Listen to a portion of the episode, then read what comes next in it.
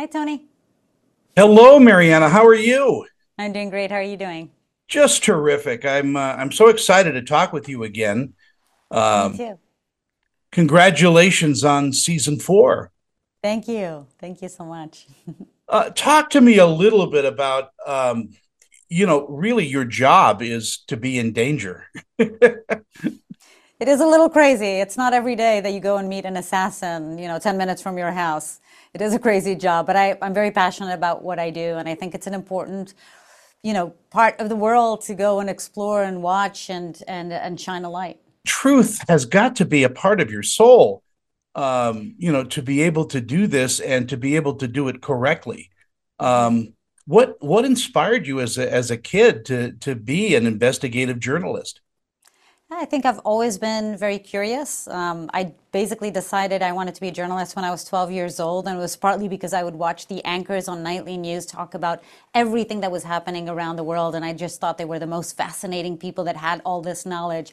I didn't know that they were reading from a teleprompter, but at that moment, I realized I want to have that knowledge, and I ha- want to have the opportunity to sort of retain that knowledge and also satisfy my own curiosity. So straight off the bat, I started applying for Columbia University uh, journalism school. I didn't get in the first time. I didn't get in the second time. The third time, I flew to New York. I'm from Portugal, so I flew from far away. Knocked on the dean's door and told, introduced my, myself and told him that this is my dream job. I want to be a journalist, and to be able to do that in America, I have to. I want to come to this school, and uh, and that was the beginning of everything.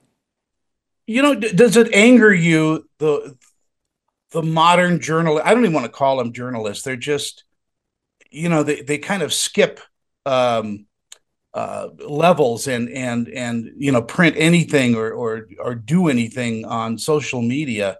It isn't a bowl of truth, is it?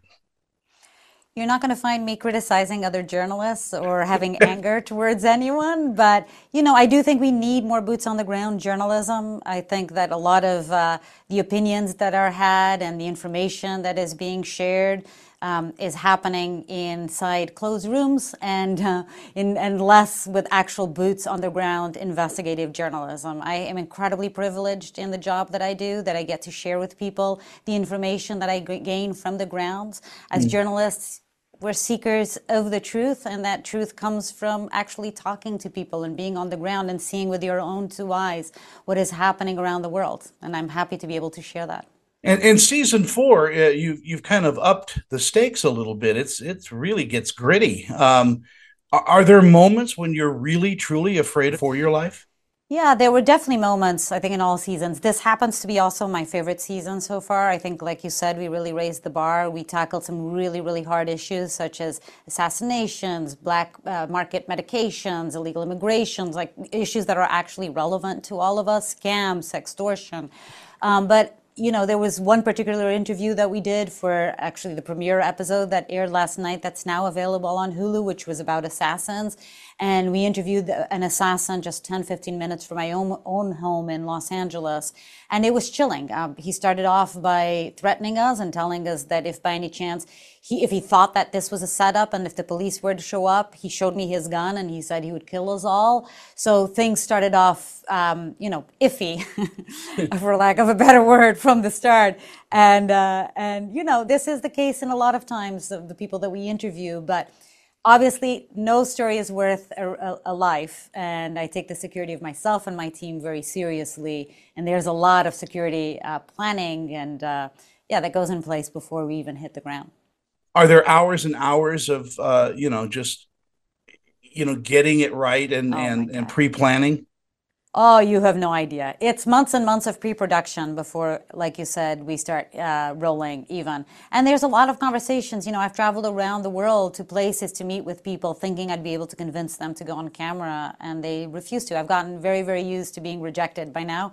Um, but at the end of the day, I think people talk to us because, for many reasons, one of which is this very human characteristic that we all have of wanting to be understood. I think we all share it, and we always give people that that opportunity. We tell them, "Look, you'll have a mask. We'll disguise you, and I'm here not to judge you. I'm here to try to understand what you do," and that goes a long way. National Geographic has been so uh, understanding of you, haven't they? I mean, this is this is just a great company to work Yeah. for. Oh, they're the best partners uh, on so many levels. This is risky business that we're doing, right? It's a risky show.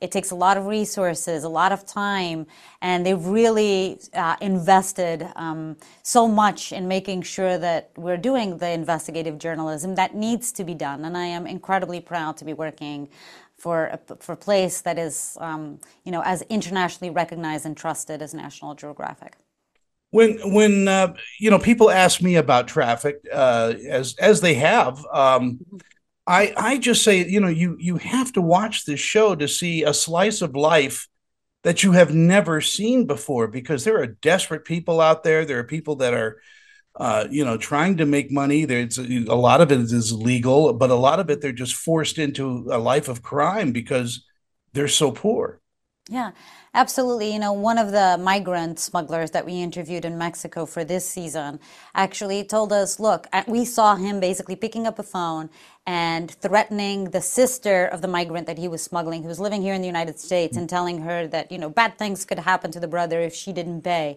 And I told him, I asked him point blank, like, how can you do this? Like, this is, we're talking about a human being. How can you do this kind of work? And he said, look, what you don't know is if I don't get that money, the cartel might kill me. So there's always a story behind a story. And I think one of the things we try to do with trafficked is humanize people, try to understand their motivations, because without understanding their motivations, uh, with with you know we're never going to be able to stop uh, prevent these black markets from existing but uh, you know when when all, it all comes out i mean there are some pretty bad guys out there. Of course of course and it's hard to be empathetic with everyone.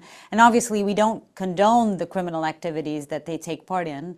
And again yeah really bad people out there for sure. But the, the experience that i have as somebody who's been covering black markets for over 20 years is that the vast majority of people do it because of the inequality that exists in this world and because of the lack of, uh, of opportunities they're given Mariana, uh, before I go, and, and, thank you so much for your time. W- when you're not America's uh, or the world's best uh, journalist, what do you do for fun and and uh, just to relax?